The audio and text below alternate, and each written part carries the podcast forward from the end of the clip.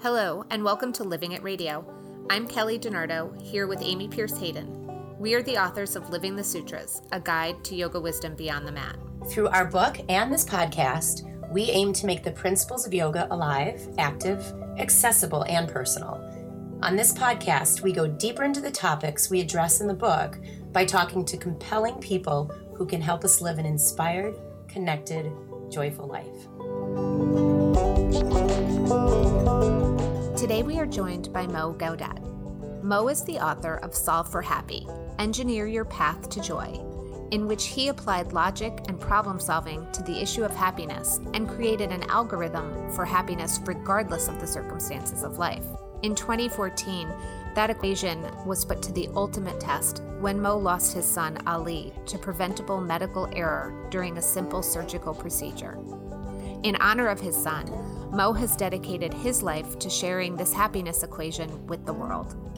In this conversation, we talk about Mo's formula for happiness, why happy emotions are anchored in the present, and how to prime the brain for happiness. Mo, thank you so much for joining us today. We are really thrilled to have you on the podcast. Thank you for having me. I am very thrilled to have uh, myself here. Thank you for inviting me. It took us a few times to try and make this work. I yes. hope it will be worth everybody's time. It will be. I'm so sure of it.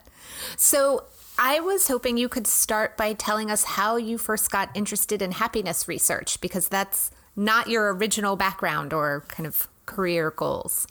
Uh, not at all, but uh, aren't, aren't we all, or, at least shouldn't we all be interested in happiness? I, um, I, I think I was so fortunate to have been given the reasons for a middle age crisis at age 29. I think that's probably the summary of my of my life. I I I became um, I, am I'm, I'm Egyptian, uh, born and raised in Egypt. I was educated uh, in public schools, public universities in Egypt, and I you know I had ambitions, but I didn't have major expectations from life, if you want.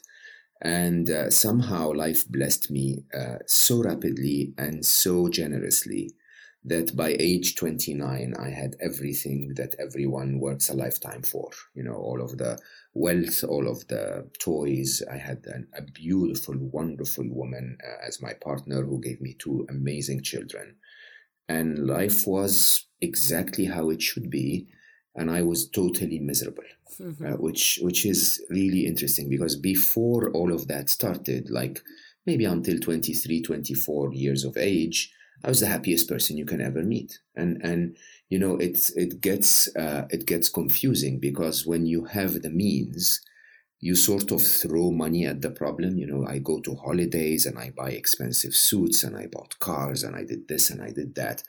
And and when you realize that none of this is working, you start to go like, this is gonna be a problem. You know, it's like it's it's not gonna be fixed. It doesn't seem that I have anything to do to fix it and I remember vividly one time when my daughter uh, Aya, Aya is a true sunshine even even today. Uh, at the time, she was you know so happy and so jumping up and down and having fun. And I remember vividly the image of myself, that grumpy, control freakish kind of father, uh, basically breaking her heart. And I and I remember vividly that I decided at that moment that I actually didn't like this guy anymore and I, I needed to do something about it. And that's where I started to research uh, research happiness as a almost as a savior, as, as, a, as a way out of my misery, if you want. Mm, a final resort. A final resort.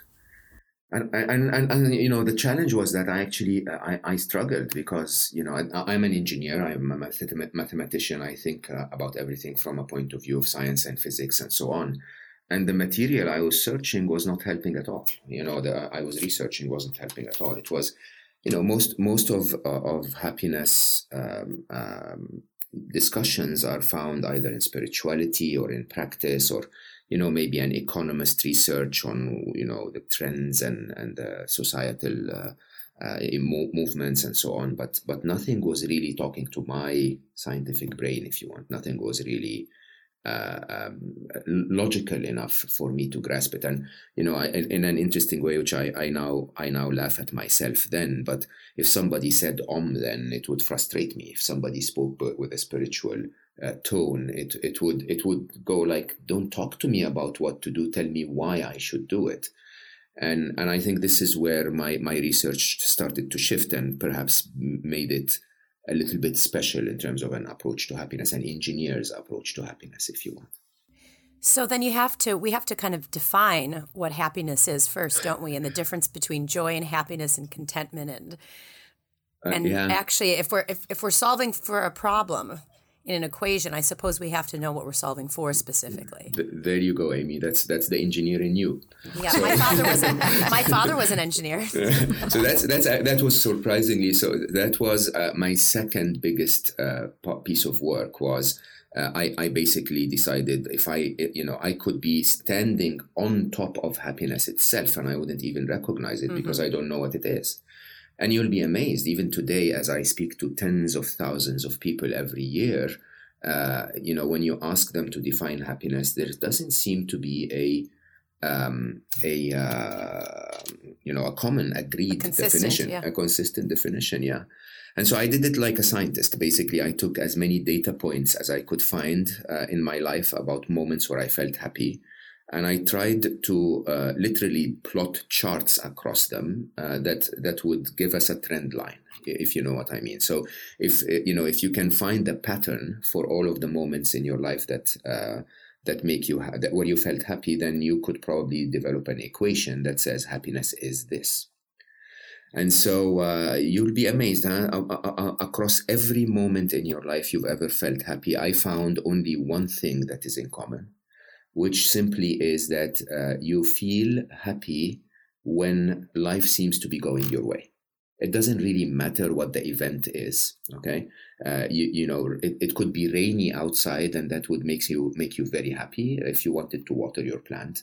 Uh, you know, if you if you wanted to sunbathe, then you know rain outside would make you very unhappy, and and in a very interesting way that to me could be documented in a very uh, accurate uh, mathematical equation. So I defined happiness as the difference between the events of your life and your expectations of how life should be.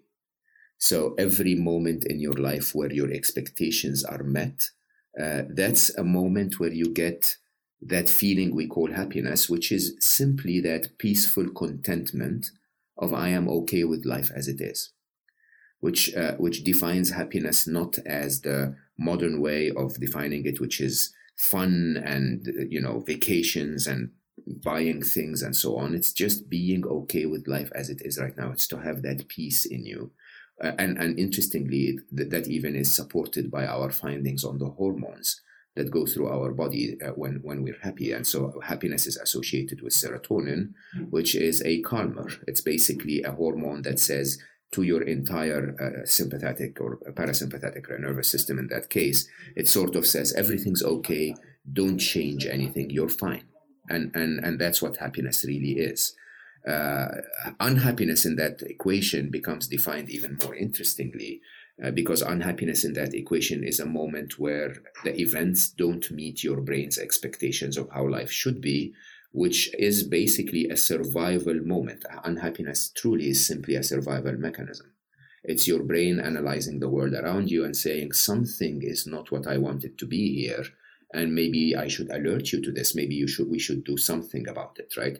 So, you know, you you're, you could be in a relationship and your, your uh, girlfriend is wonderful or boyfriend is wonderful and giving and caring and, you know, and, and maybe he has four hairs in his, ears and you would start to say oh no that's not right that i don't i can't accept this this is not going to make life safe for me you know he doesn't groom for me he doesn't love me uh, i'm going to go back on dating sites and you can build a whole story uh, right? Out Absolutely. of uh, out of a very simple uh, discrepancy between how you want life to be and what life actually is. So then is it a matter of lowering our expectations and that's, changing our expectations so that's the, the, the, first one was the engineer engineer in you. This one is the achiever in you. I wow, so, we've known each other eight minutes, and you've already figured me out. so yeah, the engineer achiever. No, but it's interesting because that question actually always comes to me from achievers. Uh, so, so there are there are two ways to go through life. And when I wrote Solve for Happy," I didn't write Solve for Happy" from a happiness guru point of view. If you want, you know, the I, I actually don't have the luxury. I wish I did, where I could, you know, spend four hours a day meditating or take a trip to India. I'm I am like everyone else, engaged in the modern world. I have a startup business. I was working at Google when I wrote Solve for Happy." So basically um, you know, I, I, I think we need to find both happiness and success in tandem. And I think that the, the balance in the modern world becomes very, very difficult when you want to achieve both. But yes, uh, you know, the truth is, as per the happiness equation and as per observations around the world, if you lower your expectations, you're happier. So, so if you live in India and your expectations are that not every day I'm going to be able to eat, a bowl of rice would make you extremely happy. If you live in, in France and the soup is not ex- perfectly cold, uh, you know, perfectly hot, uh, you, you're, you're going to be upset. Your expectations in France when it comes to your meal are very different than what it is in India. And, and so, yes, lowering your expectations would make you happier, uh, but lowering expect- your expectations wouldn't take you far in life at all. And I, and I am a huge believer that we are here for a purpose. You know, every one of us has uh, uh, you know has a mark to leave on life somehow. Whether that mark is you know to create something amazing or discover something like einstein or you know or uh, build something like steve jobs or whatever or your your your task could be to smile in someone's uh, uh, face one day and change their life forever and that could be your contribution. But regardless uh, of what your contribution to life is if you're not ambitious enough to say to, to set Uh, uh, stretching targets, uh, then you're not going to go far in life. And so I differentiate between expectations and uh, expectations and ambitions. So, so ambitions and targets, but don't get disappointed and close your room and complain about life and cry for three years if they are missed. Uh, you know, your expectation of what's going to happen in life should be realistic, while while your actual uh, ambition and attempt to make an impact or to, to, to create to have an impact on life should be uh, uh, um, you know stretching. It should be um, a little bit pushing you out of your comfort zone. That, that reminds me of what michelle Gielan said in season one of the podcast about joy being the the happiness or the feeling you have when you're working towards your purpose working towards your goal. Um, that was her definition of happiness which i I thought was interesting.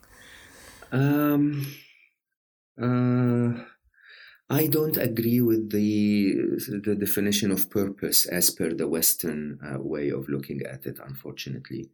And I, I say that with a lot of respect, but but you know our Western mentality has a tendency to categorize and productize a lot of things, and and even purpose becomes a destination, a point in the future, and everyone who understands anything about happiness will tell you that uh, longing for any point in the future is not going to make you happy, even if it's a great point where you save the world.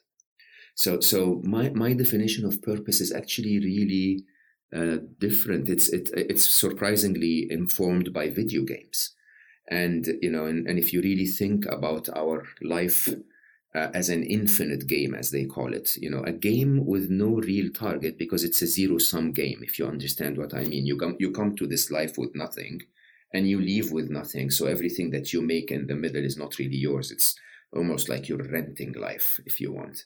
Now, if you think about it this way, then suddenly your purpose becomes this very moment. That's your only purpose in life. And gamers, real gamers, understand that very well.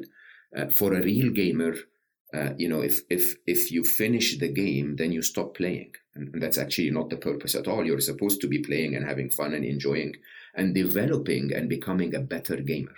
And so and making adjustments and, and exactly and, and mm-hmm. and flowing with how life flows. And if you really take that definition my definition of a life's purpose is to be the best gamer you can ever become. And the only way to do that is to constantly engage in the game to play if, if, if you really uh, take every moment, like this moment, you ladies are my life purpose. You know, the audience that are listening to me are my life purpose. And my life purpose in general, I could directionally say that my life purpose is uh, aiming to make others happy or aiming to leave a positive impact on the world. But to define it in a in a Western way and say, you know, it's um, a, a, laptop for every child, which was a very noble mission that you know was spoken about quite a few uh, years ago. Mm-hmm. Uh, that's actually a, a, um, sort of a productized and a, mission statement, almost corporate-like life purpose. And it's not the right way to do it. The right way to do it is to say, my life purpose is here and now. It's just this minute because in reality, I will never access any other minute. I cannot impact any other minute. And you write that uh, happy emotions in particular are mostly anchored in the present. So I would agree with that. I, I think we want to believe, as you were saying before, that well, when I finally get that promotion and I can buy that car that I want and I can I have my second child or I have what all the things that we think will make us happy in the future. The chasing. Yeah. The chasing. I think I agree with that. So how do how do we stay more anchored in the present and how do we realize how do we turn our mind to believe that that's true that it's the present that's going to bring us happiness? So i i i am a huge believer that um, that in the modern world you know we need to understand life with logic. Unfortunately as much as i dislike this uh, we live in a hyper masculine uh, world where many of us have unfortunately been taught that the way to navigate the modern world is analytical, it's linear, it's all of the wrong things, if you ask me. But uh, but says but, an engineer. I learn, I learn, and I develop. I mean, I'm, I'm, and I'm, I'm not, uh, you know, I'm not, not only an engineer. I'm Middle Eastern, huh? so the way they raise you as a, as a, as a male, a man, a boy in the Middle East is hyper manly, right? And and believe it or not i think my best years ever were when i started to embrace my femininity completely. I'm you know i'm in my next book i, I publicly announced to the world that i believe i'm 58% feminine and and, and 42 uh, masculine. And that has nothing to do with your body parts has nothing to do with your sexuality. It's a it's a set of qualities uh, that we need to associate with and, and that we embrace. And you know surprisingly i find that uh, uh unlike modern belief uh, everyone who's ever changed the world was more feminine than masculine. Anyone that ever had an impact. I mean, if you really think about it, Gandhi couldn't have done what he's done with masculine qualities. Masculine qualities would have gone to war. You know, if you if you even think about Steve Jobs, which is sometimes portrayed as a you know a, a tyrant of a of a CEO, his real real differences were made through his empathy to what the customer uh, may feel when they when they hold his device to his creativity to his appreciation of beauty to you know all of these are feminine qualities.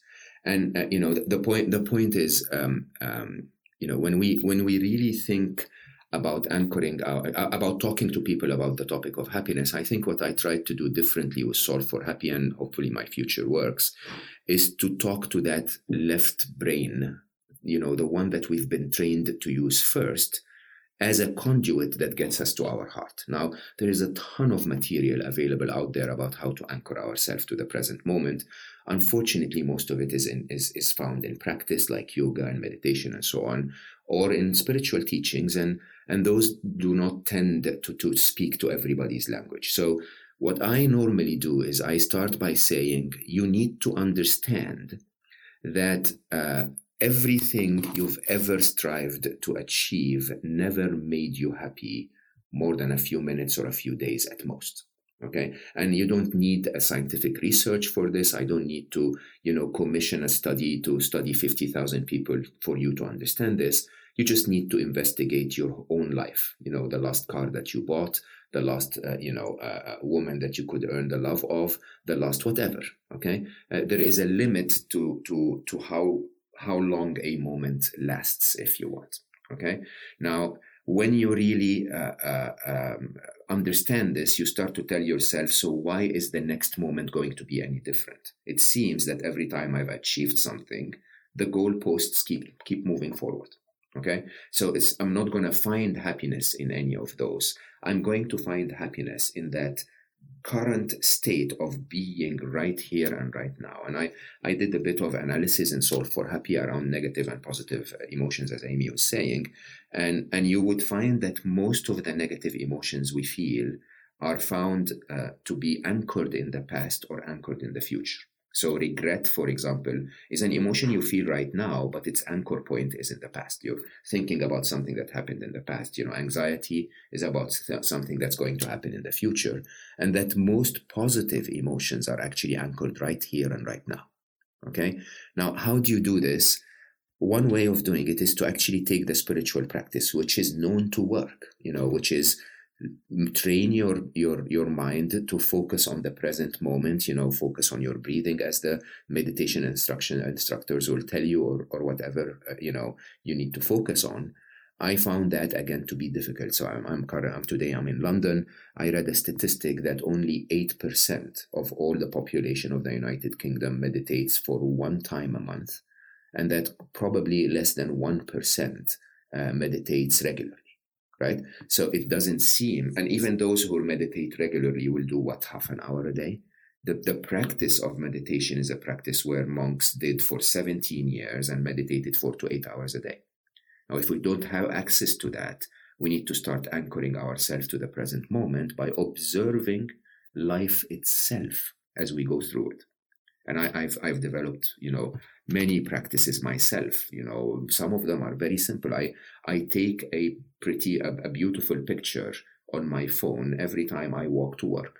It's a very simple practice. My walk could be 30 minutes. And instead of just texting and looking at uh, my email and re- listening to a podcast, I, I apologize, but you know, right? But no, in reality, I try to anchor myself. When I listen to a podcast, I sit down with nothing else in my hand other than my phone and I listen to a podcast fully.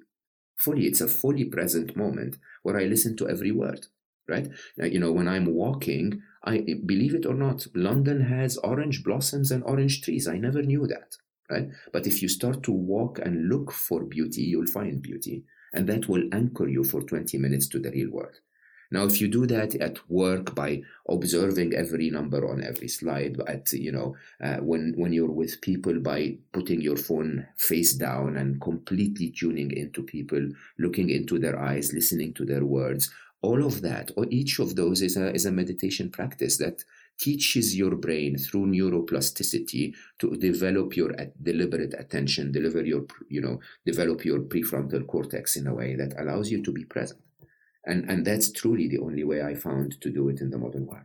I love this, this almost I think stereotypically conflicting ideas that you're talking about. Like you've got this very engineering background and science focused brain, but what you're talking about is a very spiritual approach. And I think those two things are often seen as at odds, but they're very clearly not for you. So, can you talk to us a little bit about that, about how those two yeah, things work for you? They're not, they're not at odds at all. They're one and the same. They're two sides of the same coin, uh, two languages, if you want. Um, I, I, will, however, start by saying that the, the core of my work is something I call the illusion of knowledge. And I think that's really what f- completely moved moved me from that control freakish uh, engineer that I used to be uh, at a younger age. The idea is if you, you you know science tends to tell you that we figured things out. I can promise you we know nothing at all. We know nothing, nothing. It's like it's a joke. Okay, if you compare what we know uh, in quantity to what is out there to be known, we know nothing at all right? And and and if you if you take the the the depth of our knowledge huh, and how frequently it changes. So I I, I actually I normally I, and to me this was very eye opening because I I started to read about physics at a very very young age, and in my early years. We, we assumed in cosmology, for example, that um, 3% of the known universe is made of solid matter, and the rest was vacuum, we called it. Vacuum is nothing, right? But then it turns out that 97% of the universe is made of dark matter and dark energy. It's totally solid. And we've completely missed it. We've completely missed 97% of the universe. Now, this is a, a, very clear representation of how much we don't know. You know, today, all of the DNA we've sequenced, and we're so proud of it, is 3%. You know what we call the rest of it? We call the rest of it junk DNA. That's how that's how arrogant we are as humans. It's like if I can't sequence it, then it doesn't exist. Okay. Now, with that in mind, you suddenly realize that science doesn't know all the answers. Okay, science is a very, very interesting method and an attempt to understand things we can observe. But as as science shows us, there are so many things that we don't observe yet because we don't have the instruments for them. So, you know, there, it wasn't too long ago when they thought that when you get sick, it's an evil spirit that comes into your body. And we didn't have a micro, microscope to understand that there are germs, right?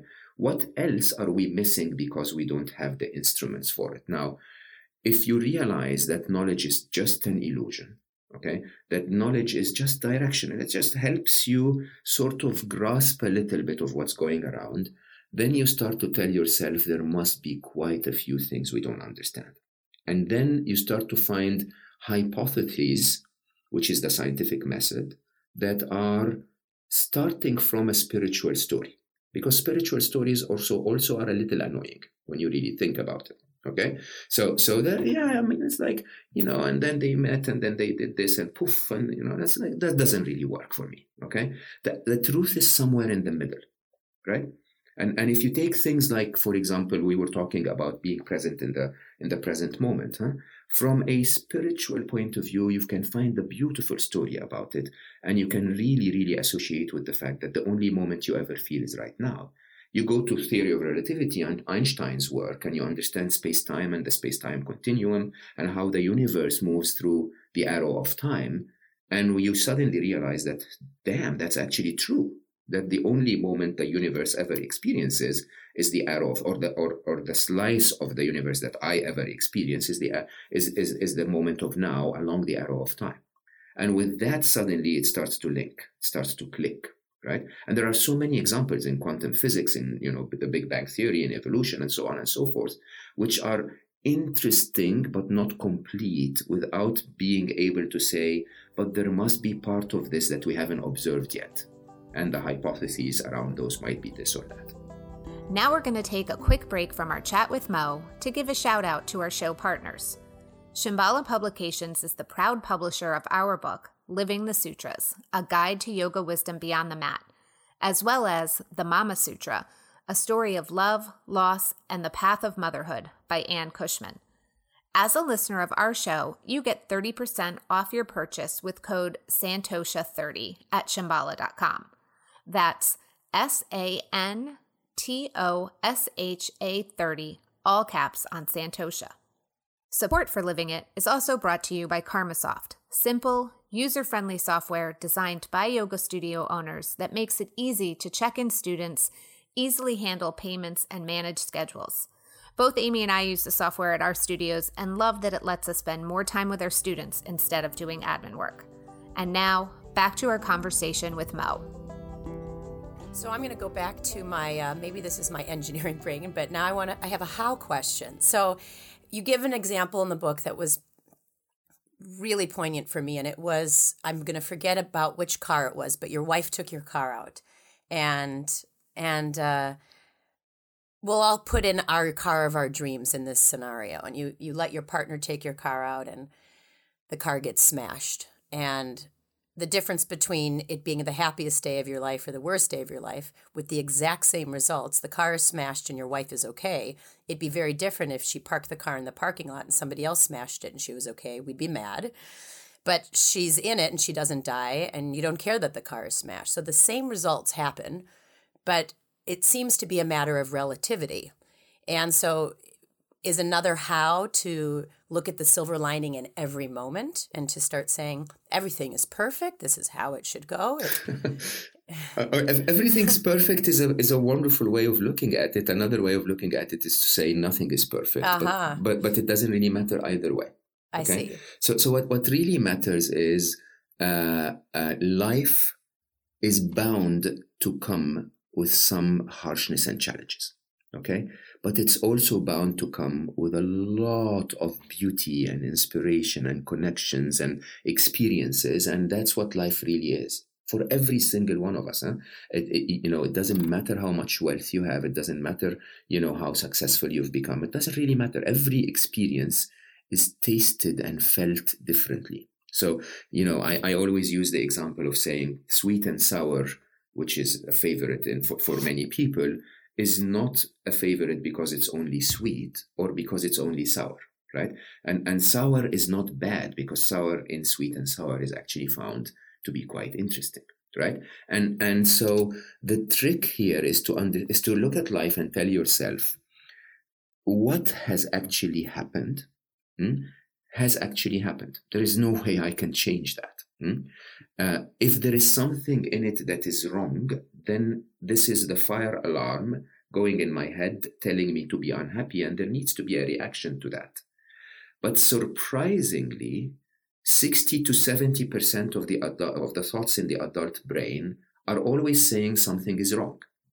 Did you realize that? So this actually, actual research will tell you that the adult brain is always negative, 60 to 70% of the time something's wrong. Now, is it even conceivable that 60 to 70% of your life is wrong? You wouldn't be alive if that's the case.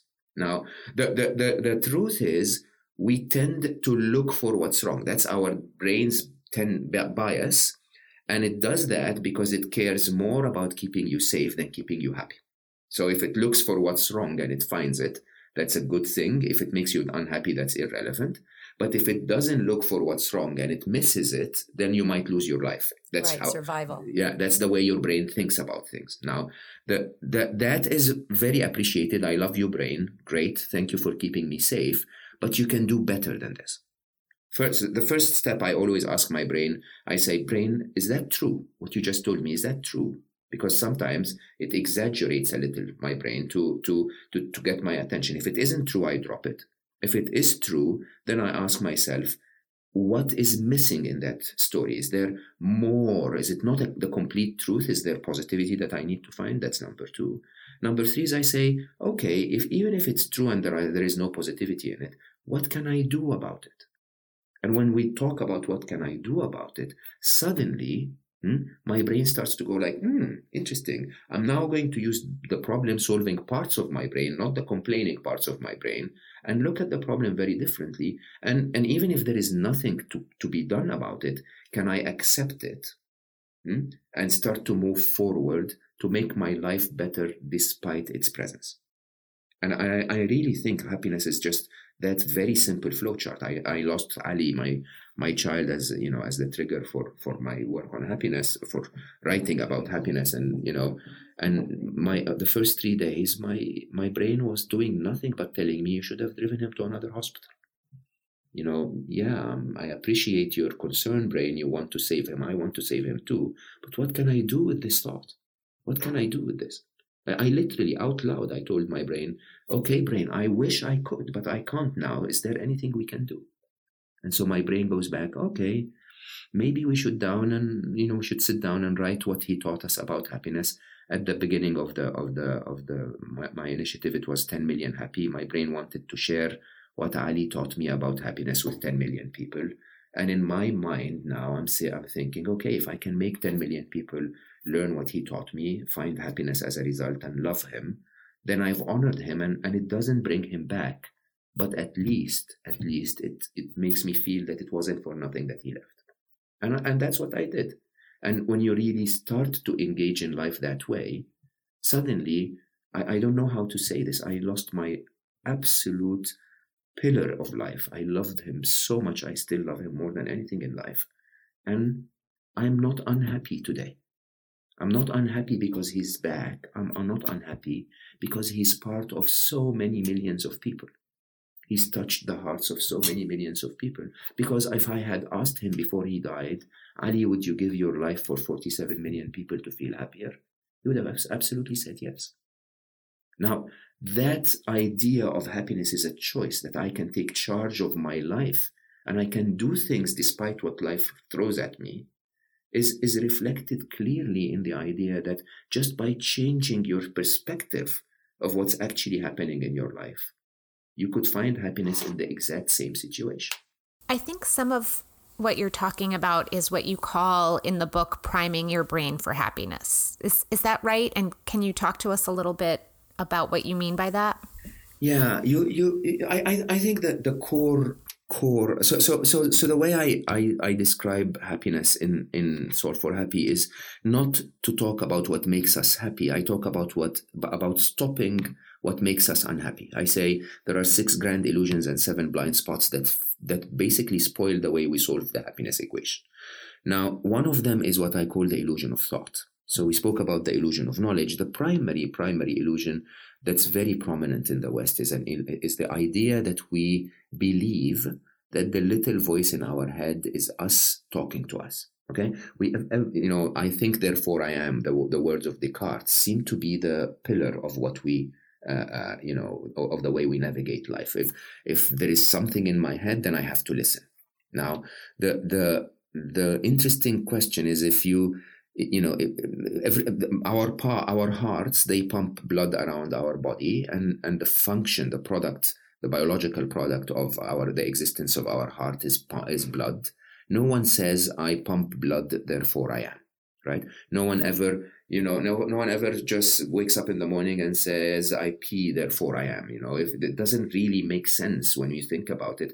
Even though your kidneys have the you know biological function of uh, uh, uh produce taking poisons out of your body in the form of a biological product. That's called urine right? Now unfortunately we don't asso- or fortunately we don't associate with that. Yet we associate with the thoughts in our heads Okay, we think that those thoughts of our, in our heads, which are simply a biological product of the brain, the brain simply makes sense of the world around it and, and tells you those concepts in the form of words so that you can grasp them, right? And and somehow we say, I think, therefore I am. It's I associate my being with that thought in my head. That the truth is, so thoughts are real, huh? But the illusion is uh, thoughts are not you. So it's not I think, therefore I am. It's I am, therefore my brain thinks. And once you see, once you see that, you start to see your brain as a third party. I mean, I, I make the joke. I call my brain Becky.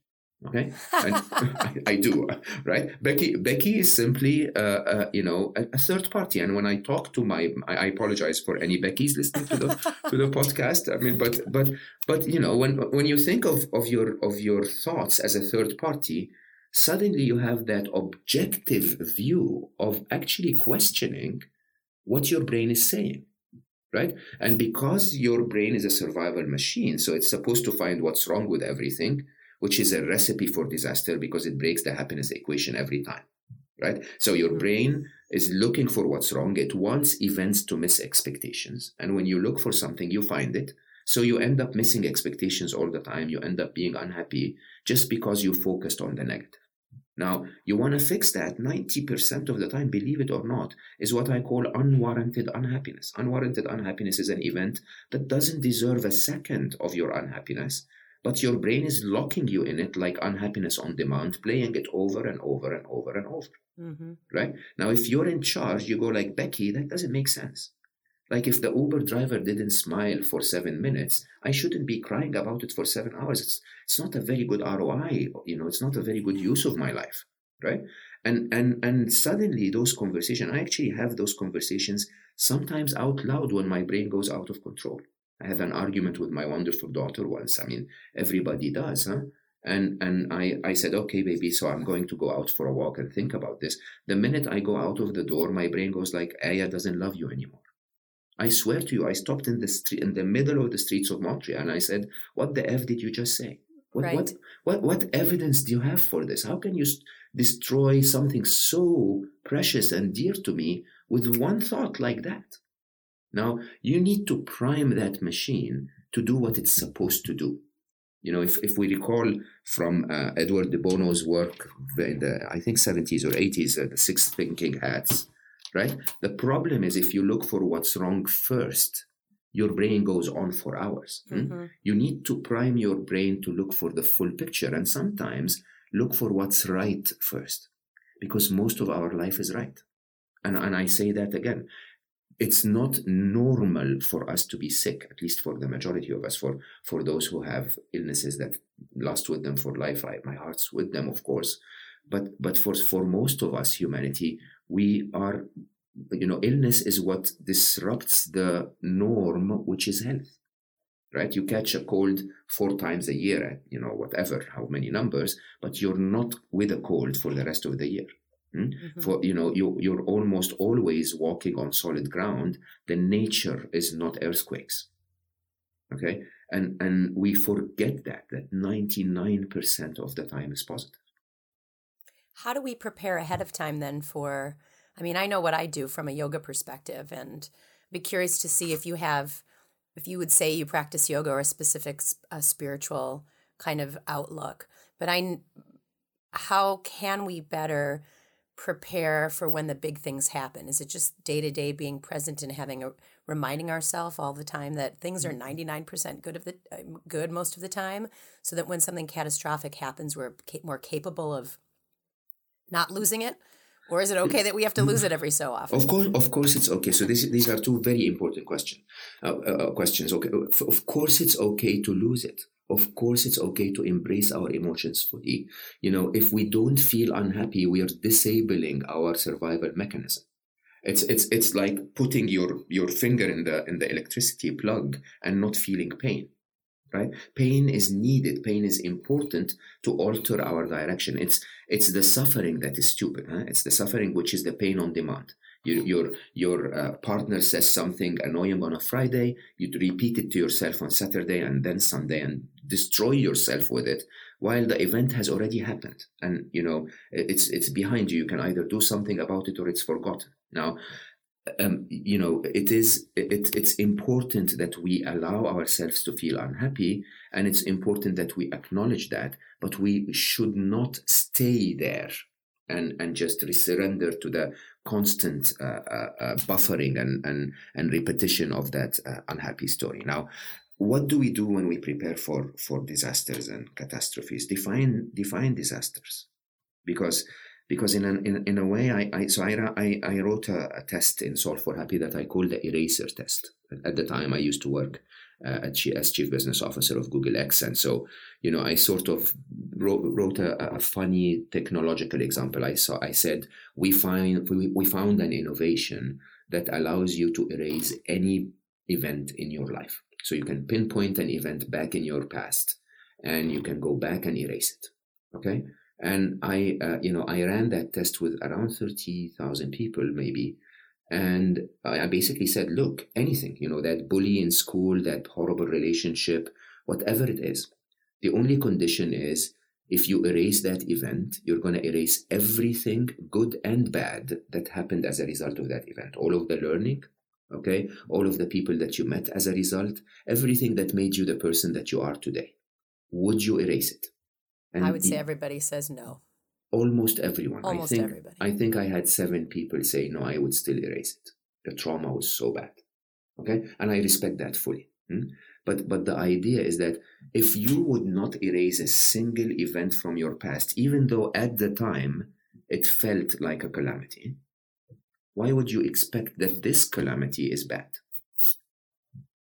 Right? Why would the next one be the one that is horrible? Every one of those because again life is a zero sum game. I, I, use gaming analogies because i'm very engaged in a video game as we speak but but but the idea is this huh? if if the game was about starting and then pushing the controller forward for 70 years and then poof dying that would be a horribly boring life okay? You would learn nothing you would develop uh, nothing and you would never be a better person. The joy of life is to be it challenged every now and then. And because it's a zero sum game, surprisingly, those challenges that don't break you, they only make you stronger. And honestly, they make the game more interesting.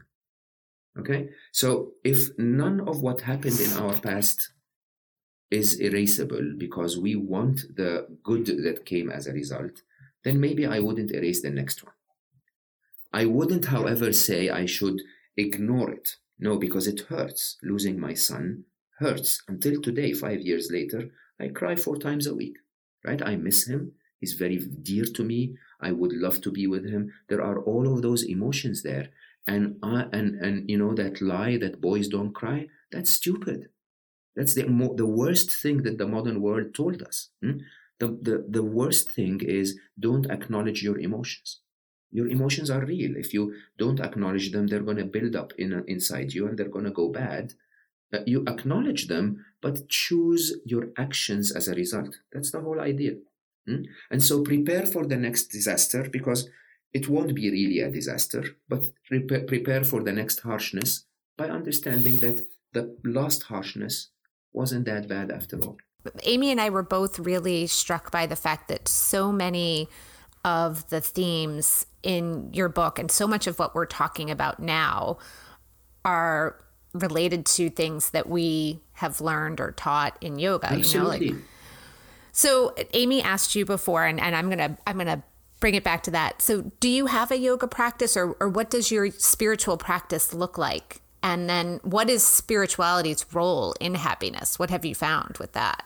I have I have tons of practices. Uh, I, I, we need a, an, another pro- podcast for this, uh, but uh, yeah, and and I and I somehow uh, allow myself to uh, to to um, to morph the practices that come from the core so that they fit my lifestyle. So, so for example, you know, when you talk about yoga, you can do yoga, or I need to go to the gym at my age. I need to go to the gym sometimes and lift and there is the balance side of yoga okay uh, if once you do that when you're lifting oh my god the, the whole exercise becomes different huh? i don't take a phone with me to my to my uh, uh, um, um, gym i don't look at the time i don't listen to music i completely completely indulge in it almost like it's a yoga on top of yoga right, if you know what i mean but those i allow myself to modify those i think the core question however is spirituality because spirituality is a very um, a contested topic in the modern world sometimes. Now,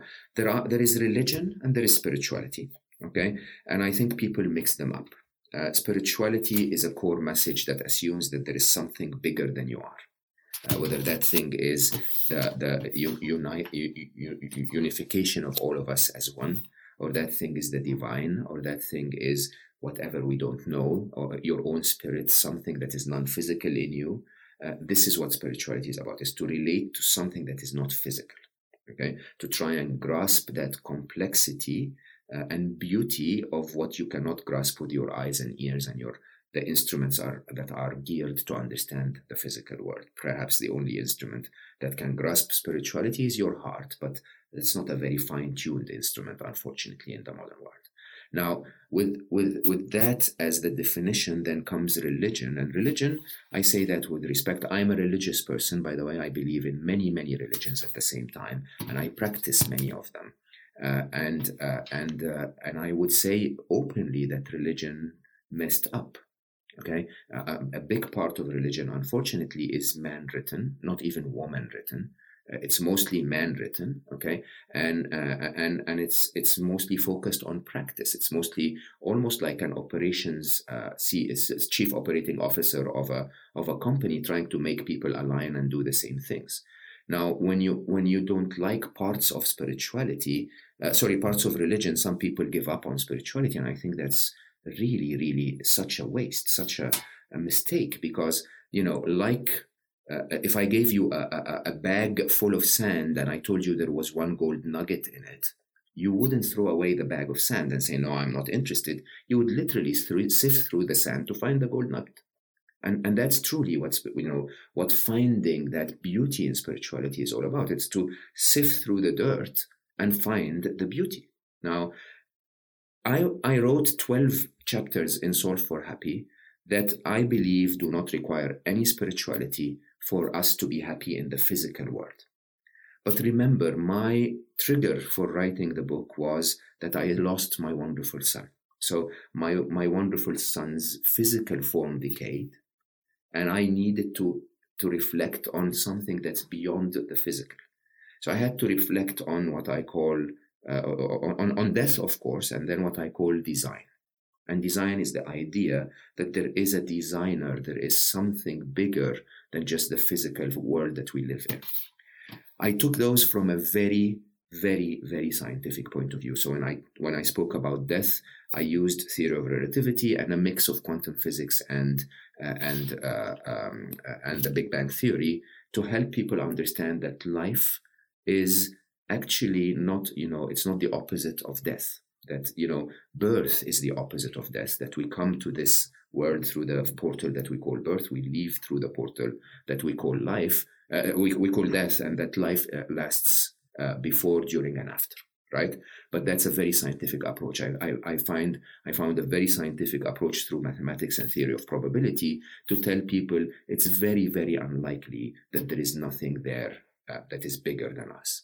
Okay, uh, and and you know I don't say arrogantly like some of the the, the spiritual uh, or religious leaders, let's call them.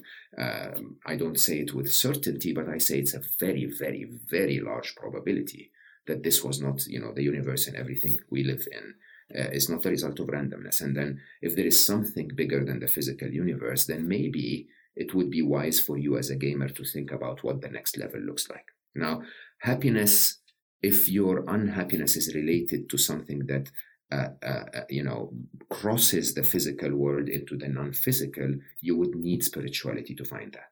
Having said that, for everyone listening, if you're not spiritual, there is still 12 other concepts that are very, very important, at least in my definition, but in, in many other writers and, and thinkers. There are so many things you can do in your current day that have nothing to do with spirituality that can make you a lot happier.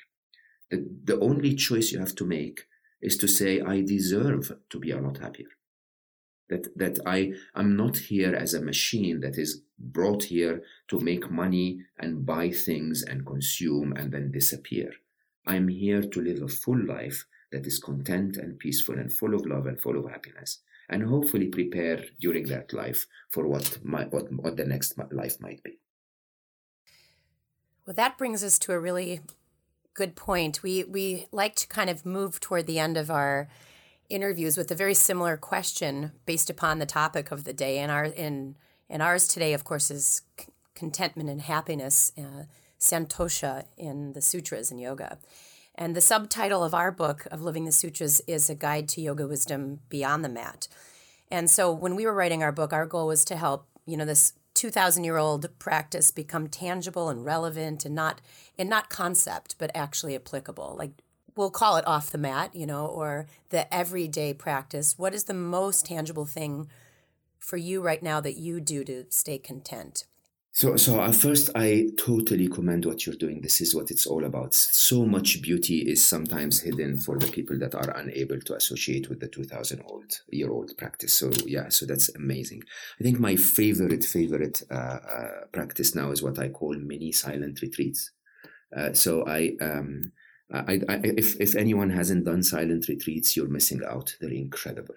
Okay, uh, t- difficult at first, but quite uh, detoxing and cleansing and insightful, wonderful experiences. But m- most of us can't do four days, and most of us can't do uh, you know ten days and so on. And I uh, you know I tend to try and and deal with my reality, the reality of my lifestyle. So I do two things um, uh, one is uh, every morning I um, you know shout at my phone and I ask my phone my, my Google Assistant to uh, set a timer for 25 minutes and then I put my phone face down and I uh, completely stay uh, silent. In, instead of observing my breath, I observe my thoughts. So I let Becky talk, and I have very simple three to- three rules. I, I tell my brain, I repeat everything my brain says, and then I ask for my brain to bring the next thought.